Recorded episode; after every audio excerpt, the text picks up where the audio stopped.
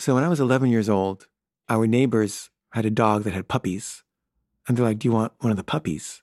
And I was like, Yeah.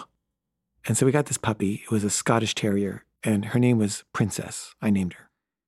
And I loved Princess so much. And my sister loved her too. And every night we had separate bedrooms and we'd compete for who would get the dog to sleep with them in their bed.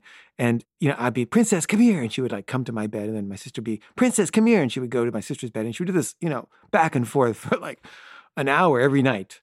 And eventually she would just decide to just stay in one bed. And, you know, I never knew who it would be.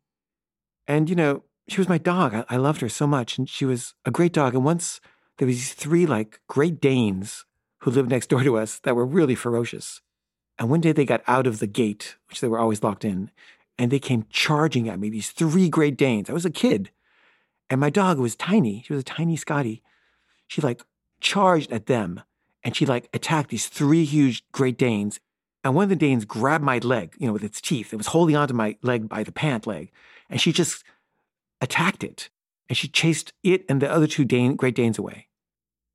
And I was just, you know, she saved my life. I was just so grateful to her. And I was walking her once and there was this bully kid named Eddie Ho. And he was just this mean kid. And he was coming on his bicycle and he deliberately rode over my dog's tail.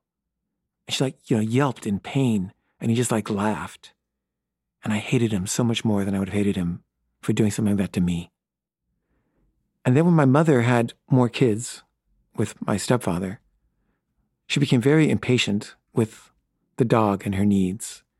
And the dog, you know, needed affection and she would try to, you know, like rub up against her and stuff. And she would get mad and she would kick the dog.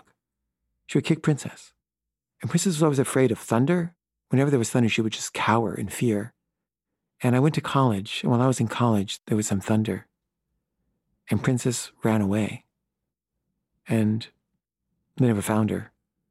And I couldn't help thinking that she probably ran away partly because she was no longer welcome at home.